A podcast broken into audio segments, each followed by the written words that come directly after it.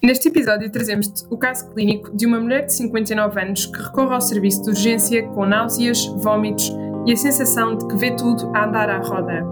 E perguntamos-te qual o próximo passo mais adequado na gestão da doente. Olá, sejam bem-vindos a mais um episódio de 96 Segundos. O meu nome é David Marelos e estou aqui para vos apresentar o um, nosso habitual podcast de Educação Médica em Português, onde nós resolvemos casos clínicos uh, em direto. Hoje tenho comigo um dos mais recentes, eh, uma das mais recentes adições à equipa, a doutora Teresa Santana, interna de formação eh, geral do XLO, eh, e um grande amigo meu, o, formado na Nova Medical School e atualmente interno de segundo ano de Neurologia do Centro Hospitalar de Lisboa Central, o doutor Tiago Oliveira. Sejam os dois bem-vindos, malta. Obrigada, David. Olá, obrigado. Pronto, Teresa, queres, dar, queres fazer cortesia de ler o caso, faz favor? Claro que sim. Então, neste caso clínico, temos uma mulher de 59 anos que recorre ao serviço de urgência com náuseas, vômitos e a sensação de que vê tudo a andar à roda. Refere que o quadro começou subitamente há cerca de 6 horas, quando acordou, e desde então os sintomas não melhoraram. Nega hipoacúsia ou infecções recentes. Como antecedentes pessoais, refere diabetes mellitus tipo 2 e hipertensão arterial, para os quais está medicada com metformina, hidroclorotiazida e lisinopril. A observação apresenta-se vigil e orientada, embora com um ar desconfortável. A temperatura timpânica é 36,5 graus Celsius, a frequência cardíaca 88 batimentos por minuto e a tensão arterial 142,85 mm de mercúrio. A medição da glicemia capilar é 150 mg por decilitro. Ao exame neurológico, apresenta nistagmo horizontal evocado pelo olhar, o teste de impulso cefálico é negativo, a avaliação da força muscular e da sensibilidade não revela déficits e os reflexos são dois mais em todas as extremidades. Qual o próximo passo mais adequado na gestão da doente? Muito obrigado, Teresa. Agora, se quiserem fazer pausa no, no, na aplicação estão a ouvir e tentar responder à pergunta para, por vossa iniciativa própria ou discutirem com quem estão a ouvir, estão à vontade, malta. Agora, doutor Tiago, qual é a sua análise? O que é que os seus olhos de neurologista veem aqui? O, o, de neurologista.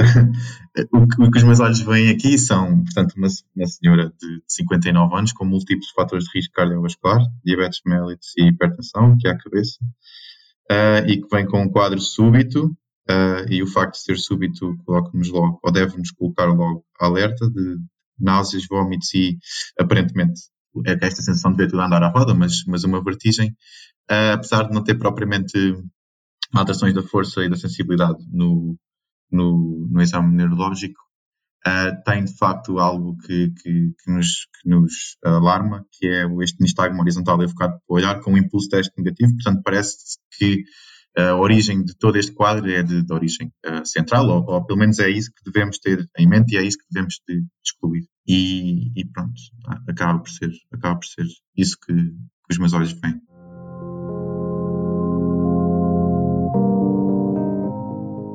Então, uh, parece muito bem resumido, obrigado, Tiago.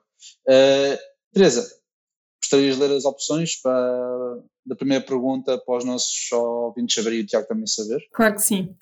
Então, a pergunta é: qual o próximo passo mais adequado na gestão da doente? A linha A: realizar a manobra de Dick Salpike.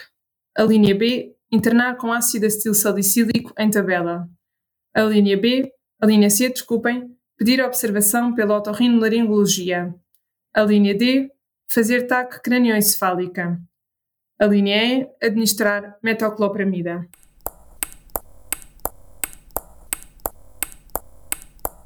Pronto, Tiago, qual, é, qual é que escolherias aqui?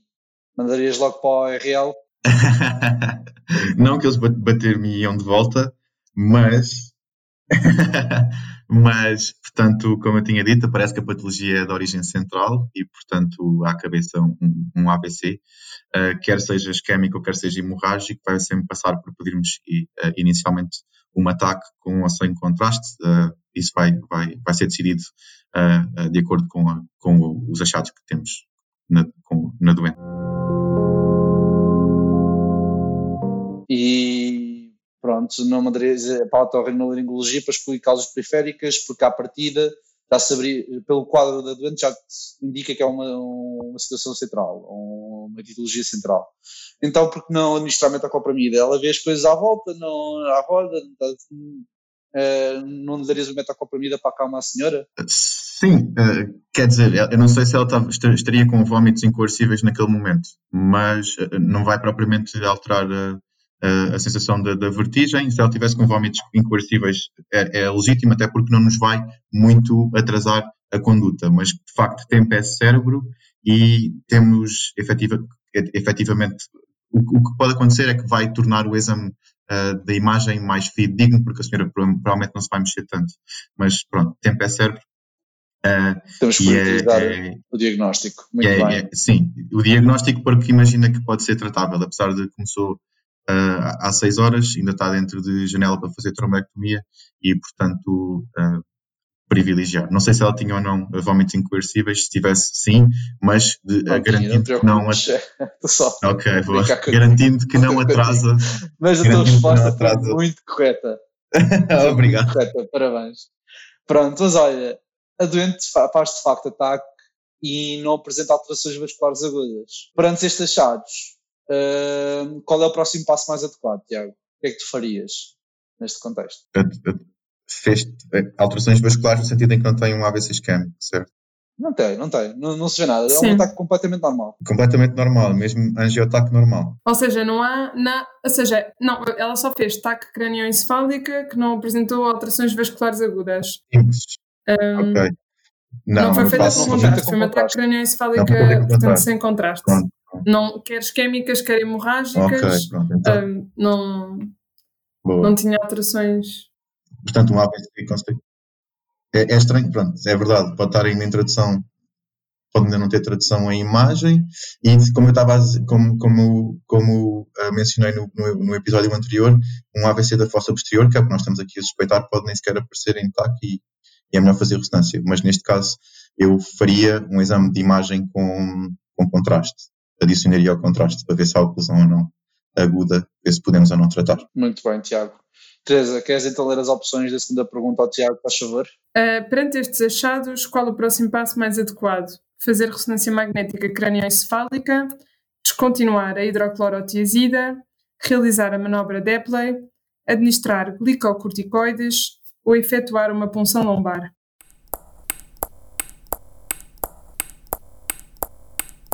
Portanto, neste caso, um, tendo em conta, ela, ela acordou assim, não foi? Uh, ela acordou com as, as alterações e, portanto. Começou subitamente às 6 horas quando acordou. Exato, Sim, foi quando vista acordou, bem. Então. Pronto, foi vista bem. Uh, uh, na noite anterior. na noite anterior. Há, há quem diga, ou, ou há, há, estudos, há, estudos, ou há, a literatura até afirma que deve ser utilizado métodos avançados de, de, imagem, que é para vermos se, há, se a doente está ou não dentro ainda de janela para podermos tratar. Por isso eu escolheria a hipótese, acho que é a A, em que um, fazemos uma ressonância magnética, que é o método avançado de imagem de eleição. Ora, muito bem, doutor Tiago. A sua, a sua escolha foi muito correta.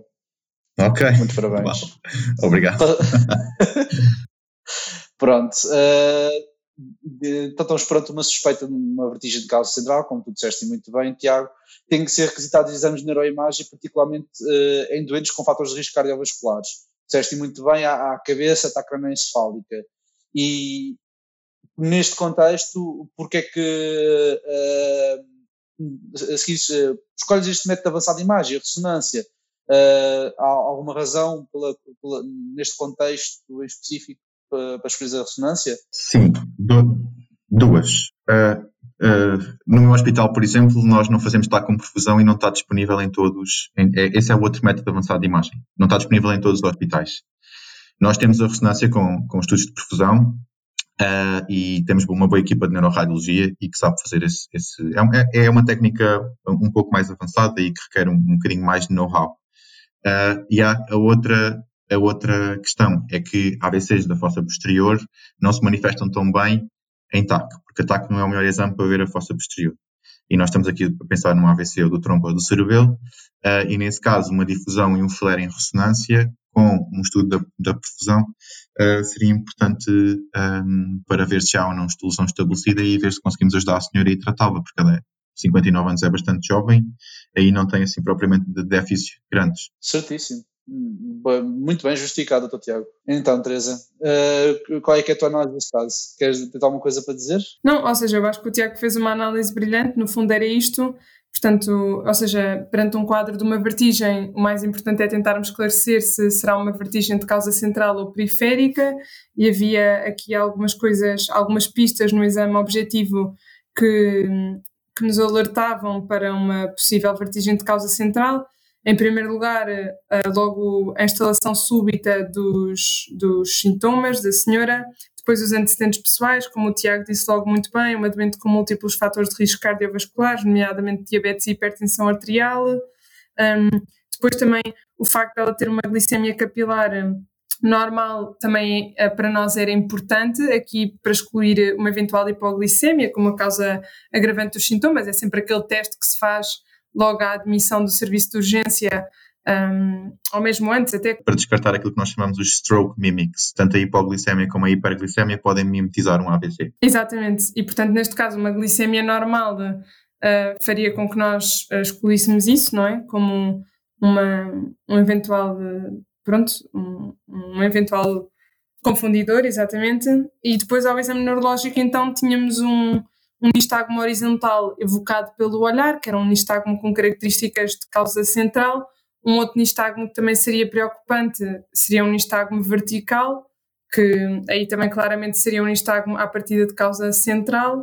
Uh, e depois também o teste de impulso cefálico ser negativo. Pronto, eu imagino que isto na prática não seja assim tão fácil de, de, de diferenciar, mas pronto, mas aqui no caso clínico temos também de tentar ver sempre as pistas que nos dão e simplificar. Portanto, se nos estão a dizer que o impulso cefálico é negativo, então é porque nos estão a querer chamar eh, a atenção para uma, para uma causa central de vertigem. Por isso, não podemos estar descansados e mandar a doente para o URL ou fazer a manobra de Dixalpaica, pensar que esta doente pode ter uma vertigem paroxística posicional benigna, porque a partir do que ela pode ter é mesmo o AVC um, da fossa posterior e pronto, e depois o Tiago disse tudo muito bem, que é ataque não tem grande sensibilidade para a fossa posterior, porque é uma zona com muito osso, por isso fica com muitos artefactos e a ressonância acaba por ser melhor.